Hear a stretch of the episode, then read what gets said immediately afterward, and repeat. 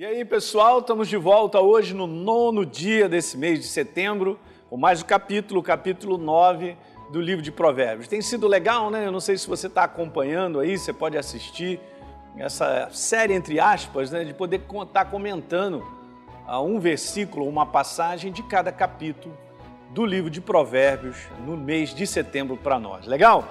Então, beleza, o capítulo 9 a sociedade bíblica diz assim: olha, o banquete da sabedoria, da verdade de Deus sendo instalada dentro do meu coração e do teu, fazendo parte de quem nós somos. A gente acaba é, instalando o conselho dele dentro do nosso coração, gente. Isso é maravilhoso. Sabe que o conselho de Deus é luz, é vida.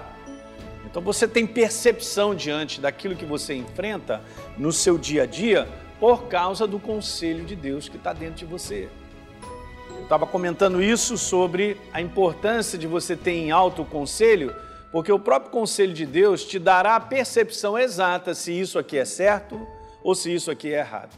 Se eu vou para a direita ou se eu vou para a esquerda. É impressionante. Legal? Então Deus está reafirmando tudo isso nesses primeiros capítulos, né? Como eu comentei, ele repete, dizendo a importância, olha, ele dá instrução no verso 9 ao sábio. É interessante, né?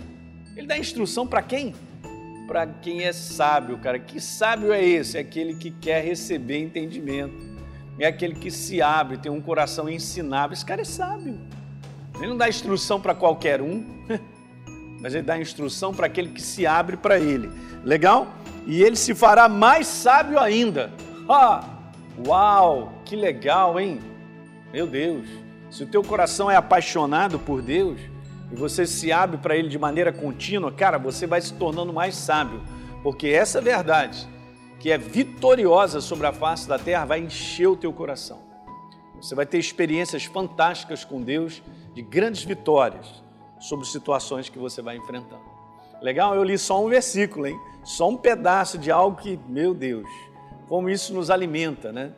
Então, é isso aí. Esse é o recado de Deus para você hoje.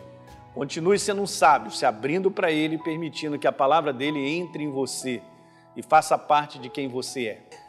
Grande abraço. Tchau, tchau.